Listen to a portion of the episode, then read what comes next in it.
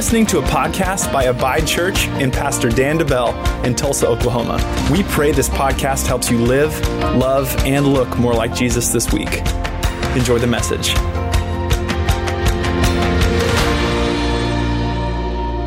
always want to take a moment and just slow down. Life goes so fast. Life goes so fast. And we miss these moments with God because we have something else to do, because we got to keep our schedule. And sometimes we just need to put our schedule in the trash and just spend some time in God's presence. That's what I love about our church is our plan is uh, always plan B. His plan is always plan A. You know, over the past month, in the month of August, uh, I was able to take a break from uh, preparing a message and from speaking uh, every single week. Uh, and that was very tough for me. I've never done that before. I've never taken a break like that before. It was uh, difficult to actually unplug and take some time off. But can I tell you, I'm so thankful for a church that has a culture of health and uh, embracing some time off. I think that's one of the biggest things that keeps people from actually jumping in or getting on the A team or serving uh, at certain churches is because I think maybe if you've been in church at all, you've probably experienced some burnout uh, in your life. Uh, I remember a time in my life where I was actually I was working in the ministry, and uh, man, I didn't go to church for like for like three and a half years. Like, I didn't sit in church for like three and a half years. You want to talk about unhealthy and burnout, okay? That's what um, we don't want. And so, for all of our, uh, our volunteers, that's one thing that we want, we want to practice um, as the lead pastors of our church is to make sure, hey, we're setting an example. It's okay to take some time off, somebody. Everybody know that? Like, you better have a Sabbath worked into your week. We'll, we'll talk about that maybe uh, a different series. You need to take some time off. It's good to stay refreshed. We're here to play the long game. We're not here just to uh, have a short sprint of a good, hey, we had a good five years and then it all burned up and, uh, you know, went to you know where. But uh, that's what we don't want. We want to play the long game, that we're here, we're impacting generations to come. And in order to do that, we got to be healthy here and now and taking some strides uh, together. Today, though, we are starting a brand new series called Stand. And we are talking about this is part one. We're, we're, talking about how to stand in a culture that bows. And another way to say that is how do we stand in a culture that uh, demands that we bow? All right? Uh, I think so much that's happening in our culture right now is if you don't, do what we tell you to do, um, then uh, bad things are going to happen, uh, right? We're going to shut you down. We're going to try to cancel you. Uh, the woke mob is going to come after you, whatever it is. Uh, but how do we stand uh, for biblical principles in a world that is saying you need to bow to what we say is the right thing. Uh, this is a very timely, I think, that God put this on my heart for this time specifically because if you look around at what's happening in our world, um, if we're not careful, culture's agenda, which we're going to talk about today, culture's agenda will bleed into the church and it makes the church weak and it makes the, the capital C, I'm talking about just churches in general, it makes the church weak and it makes the church soft on things that are in God's word that are black and white. There are things in here that are crystal clear, that are not, well, up for debate, or, well, that was 2,000 years ago, or, no, there's things in here that stand the test of time. It's actually the only thing that stood the test of time, and we need to look to this as our one true thing for, so, for the, the source of truth in our lives. There's not uh, my truth and your truth. Uh, there's the truth, uh, the way, and the life, and his name is Jesus, and it's right here. Amen, everybody? Come on now. Um, so here's what we're going to do. In, in, this, in this series, uh, again, bear with me here. I haven't uh, preached in five weeks now okay so i got a lot of i got a lot built up so bear with me i'm going to try to cover everything on here probably and then some all right? But it's going to be good i promise. Um, we're going to be talking about uh, the book of daniel. And so if you're looking to do some homework if you're looking forward to go a little bit deeper this month uh, probably go into next month as well you can start reading through the book of daniel throughout the week. I promise you you're going to be a little bit ahead of the game and you're going to be looking at some of the stuff that we're going to be talking about. Because what happens in the book of daniel um, is we see that god's people are living in an ungodly culture. They're living in an ungodly culture, and uh, they have to make choices to stand for what is right. And the way that they choose to stand impacts the people around them. In fact, it impacts nations because of how they chose to stand. They weren't just standing to say that we stood, but they actually stood in a very strategic way. And we're going to talk about that in a second. Why do we need to talk about how to stand in a culture that is, um, if we're just going to be honest, is evil? Um, I'm already getting ahead of myself. Here's what I'm going to say John 17, we see Jesus prays for his disciples. And when Jesus prays for his disciples in John 17, Jesus prays that his disciples would be kept from the world's evil. He doesn't pray that his disciples would be removed from the world. In fact, he says, No, I'm sending them into the world. And he prays to his heavenly Father and he says, Father, keep the world's evil from getting on them. And so here's what we need to realize things have not really changed in our day and age in 2021. We're going to be walking as salt and light in a dark, perverse world. And so we have to understand how do we walk as Jesus prayed for his disciples, so his prayer is for us. How do we walk in a way where the world's evil does not overtake us or we become okay with it overtaking us? Because that's what happens many times. Here's the first thing I, am going to say. Uh, if you're taking notes, write this down. The world's culture has an agenda. It has an agenda. Um, this is not a, you'll see as I get into this, this is not a, a political speech or anything like that. We're going to look at God's word today and talk about the spiritual realm behind what's happening in culture. And so here's what we see we see the people of Israel, they are brought into captivity actually by the Babylonian Empire. And so the, the Babylonians, they come in and they take captive the people of Israel. And you may say, well, why did God allow that to happen? Well, God had actually uh, given Israel chance after chance after chance to repent and to turn their ways back towards him, but because they didn't, um, an enemy was able to come in and take over. And so they're actually in a period of exile, um, the children of Israel are. Side note, how many know so many times we uh, go through life and when bad things happen, we like to look at God and say, God, why did you allow that to happen? God, why did you do that in my life? God, why did you give that to me? God, why did you do that in my marriage? When in reality, um, maybe God's been trying to talk to us uh, and chance, giving us chance after chance after chance to turn our ways back towards Him. But because of this stuff that's happening in our life, sometimes it's just our own stupidity. Can I be real? Like, that's been seasons of my life. God, why did you do this? God, why did you allow this to happen? Well, maybe it's because of something I'm doing. Have I asked that question first before I point the finger at God, right? Um, that's, that's not God's heart. God is a good father who wants good things. However, when I ignore his warnings, I allow bad things to come in and to uh, impact my life. So here's what happens the, uh, Babylon would come in and they would pick out the best, the brightest, and the most handsome men out of this, uh, whatever country they were taking over. They would handpick them and then they would bring them into the king's courts, basically, to come and to work directly for the king. And so whenever they would do this, um, they would uh, do a lot of things to make them culturally acceptable, acceptable to uh, Babylon they would say, hey, we're going to change some things. We're going to change your diet. We're going to change your name. We're going to change a lot of things about you so that you fit with our culture. But we need your help to help us lead the people that we just conquered. And so they want to go in and pick the best and the brightest. And so this is where we're going to pick up in the story. That's Daniel 1, 1 through 6, if you want to read that later. Uh, so the world's culture has an agenda. Culture is not neutral. I think many times the church, if we're not careful, we think, uh, uh, well, I mean, everything's innocent and neutral and fine. Culture is not neutral because there's a little g, God of this world. His name's the devil, it's Satan, and he's got an agenda. And he knows this if he can impact culture, culture will impact the majority.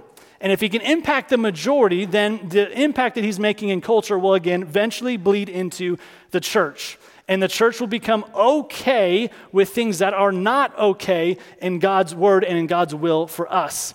And so there is, there is a part of culture, if not the majority, there's at least a part of culture that is evil because of the potential of influence. And I would say this well, then, Pastor Dan, why are we spending a whole, if it's just a little bit of culture that might be evil, why are we spending um, a whole series or a whole month talking about culture?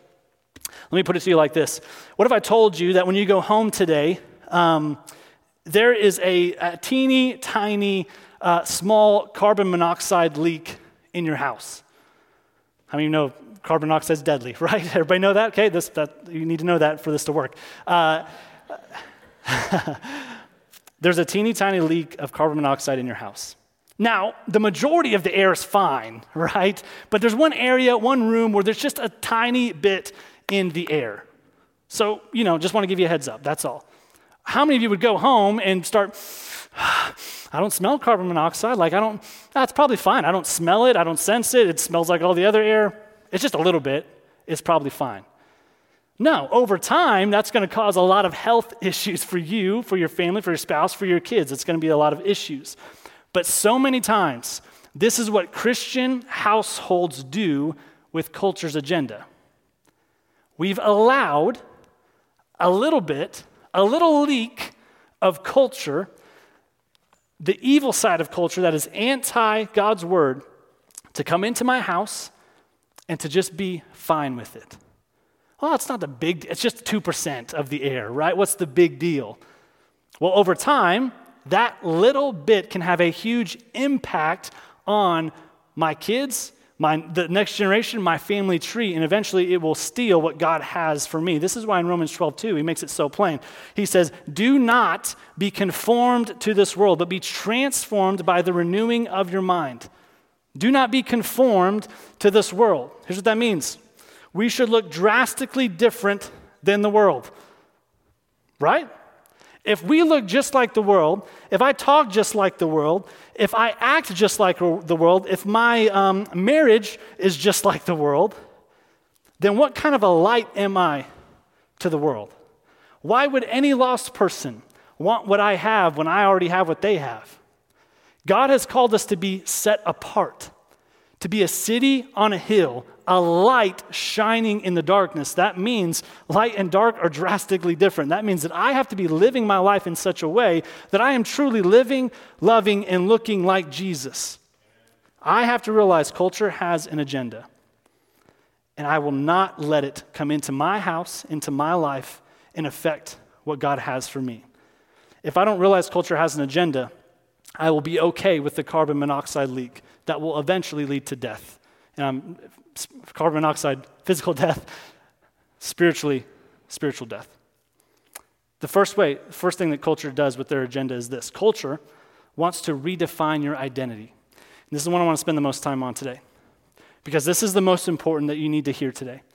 Culture wants to redefine your identity. This is the first thing the enemy always goes after. Because if the enemy can convince you that you are not what, who God says you are, then he can get you to doubt God. And so here's what would happen. We see this in the book of Daniel with Daniel and his three friends, which we're going to talk about here in just a second. Here's what happens they bring them in, they find Daniel, they, they find his three friends. They're the brightest, they're the smartest, they're the most handsome. They say, Hey, you guys are coming with us to the king's court. We're going to train you to be leaders in the Babylonian Empire. And so here's what they do in Daniel 1 7. Let's pick it up. It says, The chief of staff, uh, we're seven verses into Daniel, and here's already what it's doing. The chief of staff renamed them with these Babylonian names. Step one, we picked them out. First thing after we picked them out is what? We're going to give them a brand new name. Not a name from their culture, a name from our culture is what the chief of staff does. So Daniel was called Belteshazzar. Hananiah was called Shadrach. Mishael was called Meshach. Azariah was called Abednego. I think I pronounced all those correctly. If I didn't, okay, don't, don't get after me. I'm doing my best up here. Here's why this is important the enemy wants to present you with a position to play that God has not called you to play. He wants to present to you a position to play that God has not called you to play. And if I do it, if I accept that position, if I accept that name, uh, let me just say it plainly I'm going to get my butt kicked every time. Okay, here's a great example. When I played football in high school, my junior year, I was about 150 pounds. Okay, uh, not a big kid, all right? 150 pounds, and I went to a private school, so we didn't have much talent to pull from. And so, uh, my junior year, we had a lot of guys that graduated that were a lot bigger than me. And so, we had a, a hole in um, the outside linebacker position. And this may go over some people's head, but basically, uh, to be a linebacker, you need to have a little bit of muscle, you need to be a little bit bigger because you're going to be dealing with linemen. And so I got moved because I had the head knowledge. I got moved to a linebacker position on defense. And so here I am. It's our very first scrimmage, and we're scrimmaging Vian, and uh, we are there. And I'm, I'm like, okay, man, I'm going to do it. I got my confidence up. I think I can do this position. I have the head smarts, but I am in a position that I am not equipped to be in, okay? I need to have like 80, I'm uh, not 80, but maybe 30 pounds on me. I need to have some more weight. I need to have some more muscle. I need to have a little bit more skill. Here's what happened the first down, I am there on defense, I'm playing outside linebacker, and one of the offensive linemen from the other team, he comes up to block me, and he is 100 pounds more than me. And I got my world rocked, somebody, okay? Like, you know, sometimes when you get hit or maybe you sneeze too hard and you see like the little fireflies, you know what I'm talking about? That was it. That was the first play of the scrimmage, and I thought, what am I doing here? Like, I don't, I can't, I'm not supposed to be, I can't do this position all year. We had no one else, though, so I, I had to do it all year. And I got my butt kicked for a whole football season, okay? But that's what the, exactly what the enemy wants to do to Christians. Hey, you don't belong here, but I'm going to put you there. And if you willingly go, guess what? Every single down, you're going to get pancaked. Every single down, you're going to be seeing those little fireflies, you know what I mean? Like it's, it's going to be bad for you. The enemy wants you and he wants to get you to identify as something else because he knows God's word is true. And God's word says this Proverbs 23 7 As a man thinks in his heart, so is he. As a man thinks in his heart, so is he. If the enemy can get you to identify and to think one way in your heart, he knows that eventually you will believe it. And if you'll believe it, you'll become it. If he can get you to an answer to a name that you're not given by God, then he knows you'll eventually start to believe it. So, this is why it's so important to teach our kids what God's word says about them. Because early on, the enemy will come and he will say, You're gay. You were born the wrong gender. The enemy will come and he'll say, You're not good enough. The enemy will come and say, You're just going to have to live with this chronic illness for the rest of your life. You're too stupid. You're too fat. You'll never make it. You'll never be a leader. You'll never do what you think you should do. And early on, the enemy comes to give us names. Why? These labels and these names, because if he can get us to think it in here, I will become it. Well, how does it get from a thought to my heart? It's got to stop off at this floor, doesn't it? It's like an elevator. To get from here to here, if it comes out of my mouth, I'll believe it. I'll believe it. So, culture wants to rename you. Daniel and his friends got renamed by the Babylonian culture. Our culture wants to rename you. And so the question is what name are you choosing to answer to? And that's the empowering thing. You have the choice. Either you will receive the name or you will reject the name. What name are you choosing to answer to? So let's break it down. Let's really get into it here. So let's look at the meaning of these names. So, Daniel, we're going to look at Daniel first. Daniel, his name means God is my judge. God is my judge. He was renamed, let's look at it. He was renamed Belteshazzar. Lady, protect the king. He was given a girl's name. God is my judge to a girl's name. And we think in 2021 that this spirit of that, that, this corrupt spirit of transgenderism or gender uh, confusion or identity that is something brand new it's not it's the same old perverted spirit that's been around for thousands of years generations come and go but the spiritual realm is still at work all it's doing in these people that have had gender confusion all it is doing is countries or people have given the same spirit a new platform. And because it's given a new platform, now it can corrupt this culture if we allow it. Lady, protect the king. Oh man, what a slap in the face to Daniel. What a slap in the face to Daniel. Imagine that, right? You get a new job. You get a new job, and they'd say, Oh, your name's not Dan anymore. Uh, your name's Danielle. What? No, it's not. That's not my name, right? Like, how, how, what a slap in the face. How demoralizing it could be if Daniel chooses to accept this. So the enemy knows if he can get you to question who you are and what you are, he can get you to question God. He wants you to think that God makes mistakes, and one of those mistakes is you. That's the root of the transgender issue. God makes mistakes, number one. Number two, I was a mistake because I was born the wrong gender. And if my God makes mistakes, why would I serve a God who isn't perfect, who isn't righteous, and who isn't just, who isn't powerful, who doesn't obviously know what he's doing because he makes mistakes? Doubt will flood my mind. Let me say this. If you're in here today, maybe you or someone you know has dealt with this, this message is not here to condemn you, well, you're just, you're an awful Christian and you're, you're a bad sinner. That's not it.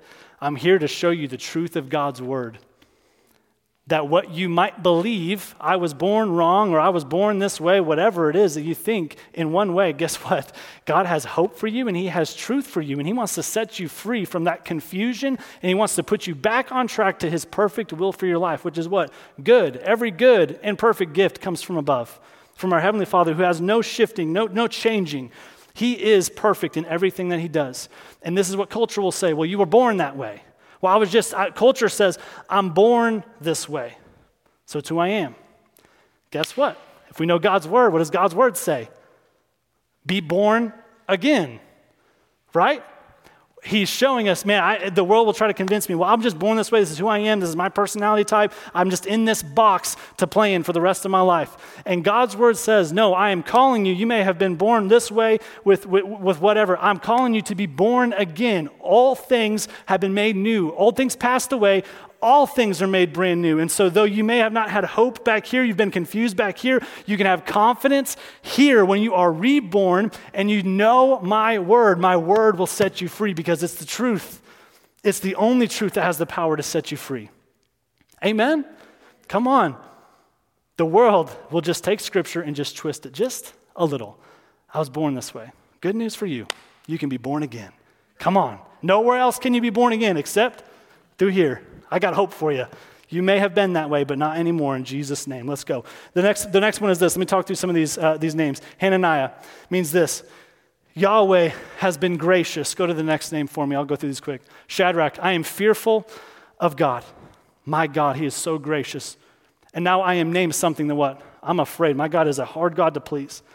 I'm afraid of Him. I'm, I do not want to mess up. I'm condemned by Him. Total opposite. Let's go to the next one here.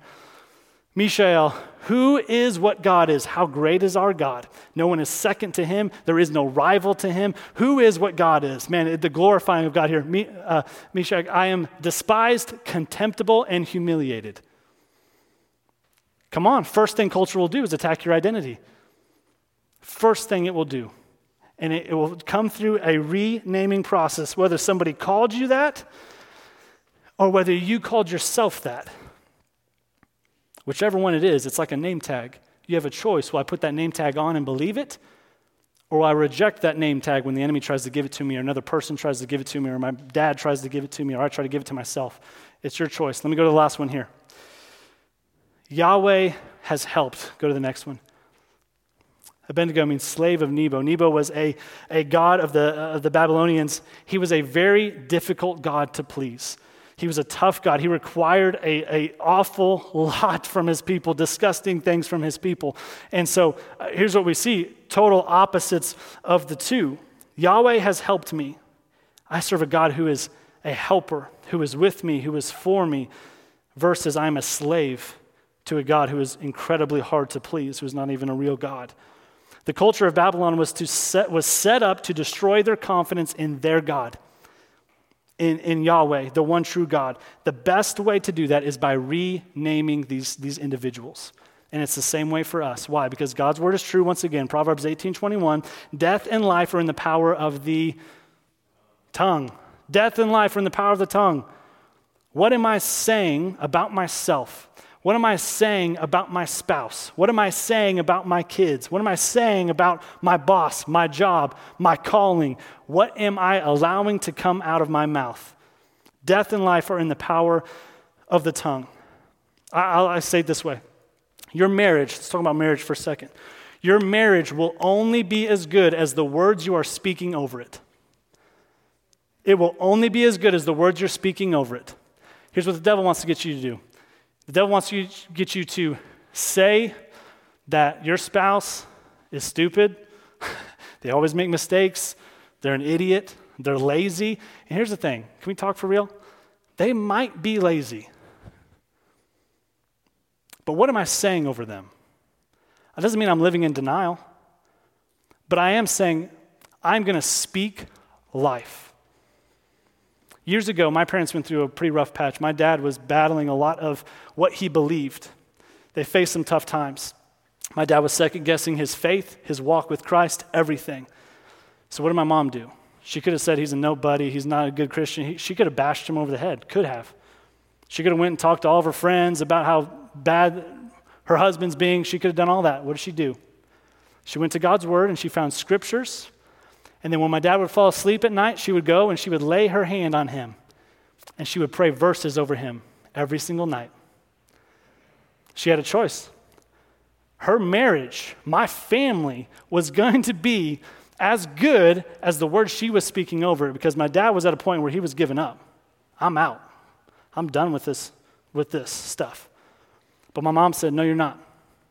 She didn't go and bash him up to everybody. She didn't post about it on Facebook. She laid hands on him and believed it and spoke it into existence. And guess what? It saved my family. Because my mom was willing to speak God's word and reject what the enemy would have put on my family. Am I helping anybody? My marriage, my relationship. What am I saying over my kids? Hmm. Why is this important? Because when you know your name, you know what name to answer to, but the opposite is also true. When you know your name, you know what name not to answer to. When you know your name, you know what name not to answer to. So when the enemy comes and he says that you're not good, that's not true. God's word says I'm a masterpiece. When the enemy comes and says that you're not beautiful, I'm beautifully and wonderfully made. When the enemy comes and the enemy comes and says, you're gay. You were born the wrong gender. Whatever it might be. What if I know my name according to scripture and what God's called me, I can reject it and I can say that's not me. The better you know your name, the easier it is to identify what you're being called, whether it's even off a little bit. Right? I got people that call me all the time. My last name is pronounced DeBell, DeBell, Dan DeBell. I have people that call me all the time, unknown number. and I answer and it says, "Hey, we're looking for Mr. Diebel." Not here. Click. Done. Why? Because that ain't me. I know when my name is even a little bit off. And if you don't know how to pronounce my name, you might not know me very well. So we got no business here. Okay? That's how we need to approach it with the enemy. He's going to try to approach you with something, and it might just be a little off. But if it's a little off, it doesn't align with this, I need to throw it out. I need to get rid of it. That's not me. That's not me. Last thing I'm going to say when it comes to, when it comes to marriage, I'm going to go quick here. Culture will say this when it comes to our marriages. Culture will tell you that if you're not fighting, then you're not communicating. Anybody ever heard that before? But God says, die to yourself and serve your spouse. Our marriages as Christian couples should look drastically different than the marriages of this world. Our divorce rates should not be the same or even comparable when two Christian believers truly die to themselves and serve one another, they are treating each other as Jesus would treat each other. But the world will tell you you need to have drama, it's normal. You need to be fighting, it's normal. You need to be going through all of this hell, it's normal. You're learning to live with someone. But God's word only ever talks about unity and only ever talks about serving your spouse, and it only ever talks about having the fruit of the Spirit, which is what? Love, joy, peace, patience, kindness, right? Self control. Read that passage this week. The opposite is in there the works of the flesh, which are what? Fits of rage. Ah, just normal. I, am born with a, uh, you know, with a, with a short temper, with a short fuse. Time to be born again. I'm not talking about if you're in an abusive relationship. That's not what I'm talking about. I'm talking about if you are two committed believers living together. Don't let the enemy, don't believe the lie of the enemy that you need to be constantly fighting and constantly in drama. That's baloney, because that ain't nowhere in here. Amen? You can have peace in your household. Here we go. Let's continue on. Culture wants you to, comp- to compromise your biblical standards. Culture wants you to compromise your biblical standards. So here's what happened. We see Daniel, we see these other three guys. They come together, they give them the new names, and then they say, Hey, we're bringing you here. Now you must eat from the king's table. You're going to eat the food that's provided, you're going to drink the wine and the drink that's provided, and that's just all the food that's accessible to you. Here's the issue with that all of the stuff that was on the king's table was offered to foreign gods, false gods, gods not of, of Daniel uh, and his friends. It was not offered to the one true God. And so for Daniel and his friends, this was all unclean food. It would defile them. And so here we see it in Daniel 1 8. It says, But Daniel was determined. Everyone say after me, say determined. Come on, say like I mean, determined not to defile himself by eating the food and the wine given to them by the king. He asked the chief of staff for permission not to eat these unacceptable foods. So there will be compromise that we're invited to, but how we respond to it is a big deal. How we respond to the compromise is a huge deal. What was the first thing? Daniel was determined. The question is Am I determined not to let culture compromise me or defile me? Am I determined? Sometimes we're not. We're not even aware of it. Sometimes we talk like culture, embrace culture, are okay with the, the evilness of culture, and we just walk on. But am I determined to live this out rather than to live acceptable to the world? That's the question. Daniel was determined, and by doing so, how did he respond? He, he asked the chief of staff for permission. He didn't get on Facebook and just start blasting, this is what's going on. No, he asked for permission. He was respectful. He was respectful with how he handled the compromise. Let's look at it. Daniel sought permission in Daniel 1, verse 9. Now, God had given the chief of staff both respect and affection for Daniel. I wonder why.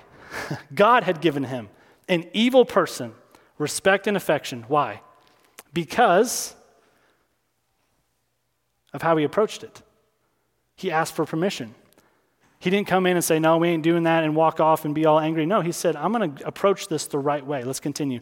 But he responded, I'm afraid, the chief of staff said, I'm afraid of my lord the king, who has ordered you to eat this food and wine. If you become pale and thin compared to the other youths your age, I'm afraid the king will have me beheaded. So Daniel had favor with the chief of staff because how he handled the situation. Most decisions, we need to hear this, most decisions that come out of culture are made by fear. Not everyone in culture is evil. I'm not saying everyone that's not a believer is some awful, evil person. That's not it. Many decisions, many, most of culture, honestly, is not evil. The people in it are just afraid. They're not evil. They're just afraid. They're afraid of the woke mob coming after them. They're afraid of getting canceled. They're afraid of stepping on anyone's toes. They're afraid of offending someone. And because of that, they will try to treat you and me a certain way because of fear of others just like they did with Daniel and his friends. I am afraid I will be beheaded. This is where a lot of people have lived their life the past year. I'm afraid of what will happen to my business. I'm afraid of what will happen to me if I stand up for what I believe in. But guess what? Daniel shows us whenever I stand up for what I believe in, God had given the chief of staff both respect. God will work miraculously on your behalf to give you favor when you need favor the most. Faith projects a future with God in the middle of it. Fear projects a future absent of God's presence. So when I operate in fear and I allow someone who's operating in fear to control my life, I'm letting fear give me a future that has, does not have God in the middle of it. Let's read the rest of this though. Daniel 1, starting in verse 12. It says, Please, he says, here we go again. Please and thank you go a long way. Please test us for 10 days on a diet of vegetables and water. Daniel, you're a better man than I. Vegetables and water, Daniel said. At the end of the 10 days, see how we look compared to the other young men who are eating the king's food. Then make your decision in light of what you see. The attendant agreed to Daniel's suggest- suggestion and he tested them for 10 days. At the end of the 10 days, Daniel and his friends looked healthier and better nourished than the young men who had been eating food assigned by the king. So after that, the attendant fed them only vegetables instead of the food and the wine provided for others. God gave these four young men an unusual aptitude and understanding, every aspect of literature and wisdom. Man, for every aptitude. And God gave Daniel the special ability to interpret the meanings of visions and dreams. When the training period ordered by the king was complete, the chief of staff brought all the young men to King Nebuchadnezzar. The king talked with them and no one impressed him as much as Daniel, Hananiah, Mishael, and Azariah. So they entered the royal service. Whenever the king consulted them in any matter requiring wisdom and balanced judgment, he found them ten times more capable than any of the magicians and enchanters in his kingdom. Culture will try to get you to compromise your biblical standards. But here's what Daniel shows us When we choose to honor God and stand for His word and for His truth, God will cause you and me to stand out in the culture. When I stand for God, He will cause me to stand out. And guess what? No matter what situation I'm in, no matter how corrupt my boss may be, no matter what's going on in my life, they will find me 10 times more capable than anyone else. Why? Because I honored God. Supernatural favor. Here's the last thing, I'll finish with this. Culture will always create a confrontation. Culture will always create a confrontation. When we face confrontation, we, we're going to have to choose to stand. But how we stand is ex- extremely important because there's two ditches that most Christians fall into. The first one is this the first ditch is uh, I'm right and you're wrong, so you can just go to hell. Go on Facebook, that's normally what you see, right? I'm right, you're wrong. Basically, you can just go to hell. All truth without any love, without any grace. Truth by itself will actually push people to hell. Can I say that again? truth by itself will actually push people to hell. That's why Jesus, that's why Jesus is not just truth by itself. I'll show you that in a second. The second ditch is this. It's all good. Grace covers it all. Grace has got it all. Many young Christians, they think they can do whatever they want. And God's grace will cover it all. But the issue is God's grace is bigger than we could ever imagine. That's true. But the issue is they are knowingly, willingly living in sin. And that's where we cross a line. When I know His Word, but I still choose culture in the world over His Word when I know His word, but I choose to obey what culture says is okay versus obeying His word. That's where we have issues with grace. Jesus, how did He handle it? He was grace and truth, love and truth. Let me show you. John 1. In the Word, capital W, that's Jesus, Word became flesh and dwelt among us, and we beheld His glory, the glory as of the only begotten of the Father, full of grace and truth grace and truth.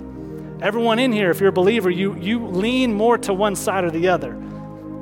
You lean more to one side or the other. I'm more just, this is what it says. If you don't do it, you're going to hell. Ah, you're all right. I'm over here. You're all right. You're fine. We'll get it worked out. But God's calling us to be like Jesus in the middle. With how I handle confrontation, when I work with someone who is far from God and they bring an issue to me, how do I handle the confrontation.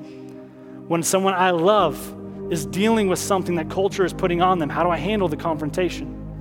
When my kids bring an issue to me and they're confused about their gender, maybe they're gay, they're not feeling good enough, whatever it is, how big or small or extreme, how do I handle the confrontation? All truth, all grace, neither one of those is Jesus. He's right here in the middle. So let's look at it. Grace says you're welcome here because we love you. But truth says, let's not stay here though. Let's not stay where we're at. Let's grow up a little. This is the story of Jesus whenever the religious leaders bring this woman who's caught in the act of adultery. The woman's caught in the act of adultery. Where's the guy at? We don't know. Why were the religious leaders there? We don't know. Something fishy's going on here. Anyway, um, she was caught in the act of adultery. Somehow she's the only one that's in trouble. They bring her to Jesus and they, they throw her at Jesus' feet, right in the dirt. They say, Jesus, here's the woman. She was caught in the act of adultery. The law says that she should be stoned, she should be put to death.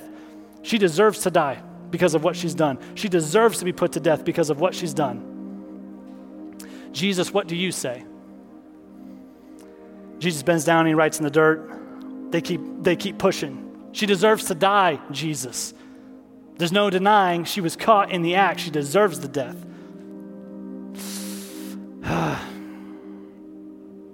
Jesus stands up and he says, let the, let the one of you that has no sin or never sinned throw the first stone. If we're going to do it, let's do it. But how many of you haven't messed up? How many of you have been completely sinless? Goes back down, continues writing in the dirt. And one by one, the accusers leave, oldest to the youngest. And we pick it up in verse 10 right here, and this was Jesus' response. And when Jesus had raised himself up and he saw no one but the woman, he said to her, Woman, where are those accusers of yours? Has no one condemned you? She said, No one, Lord. And Jesus said to her, Neither do I condemn you. Go and sin no more. Do you see the two? Grace, I don't condemn you. You were caught.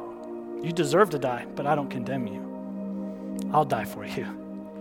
I'll take the death you should have gotten. But go and sin no more.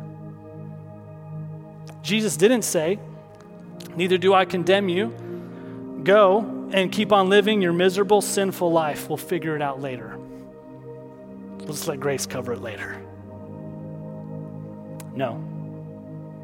Grace says, I love you dearly.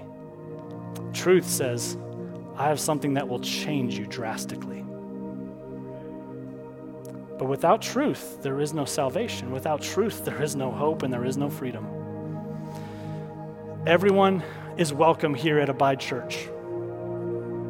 Everyone. They're welcome here because that's grace.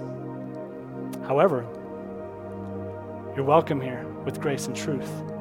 When you come, no matter what you're dealing with, here's what we ask. When you come here to Abide Church, we're not going to ask you to bow your knee to whatever culture says is okay. We're going to ask you to submit yourself to the authority of this book and this book alone. Not Pastor Dan's opinion of this book, this book and this book alone. That's why we give you the note taking cards. Take it home, look up these verses for yourself, see what God's word says.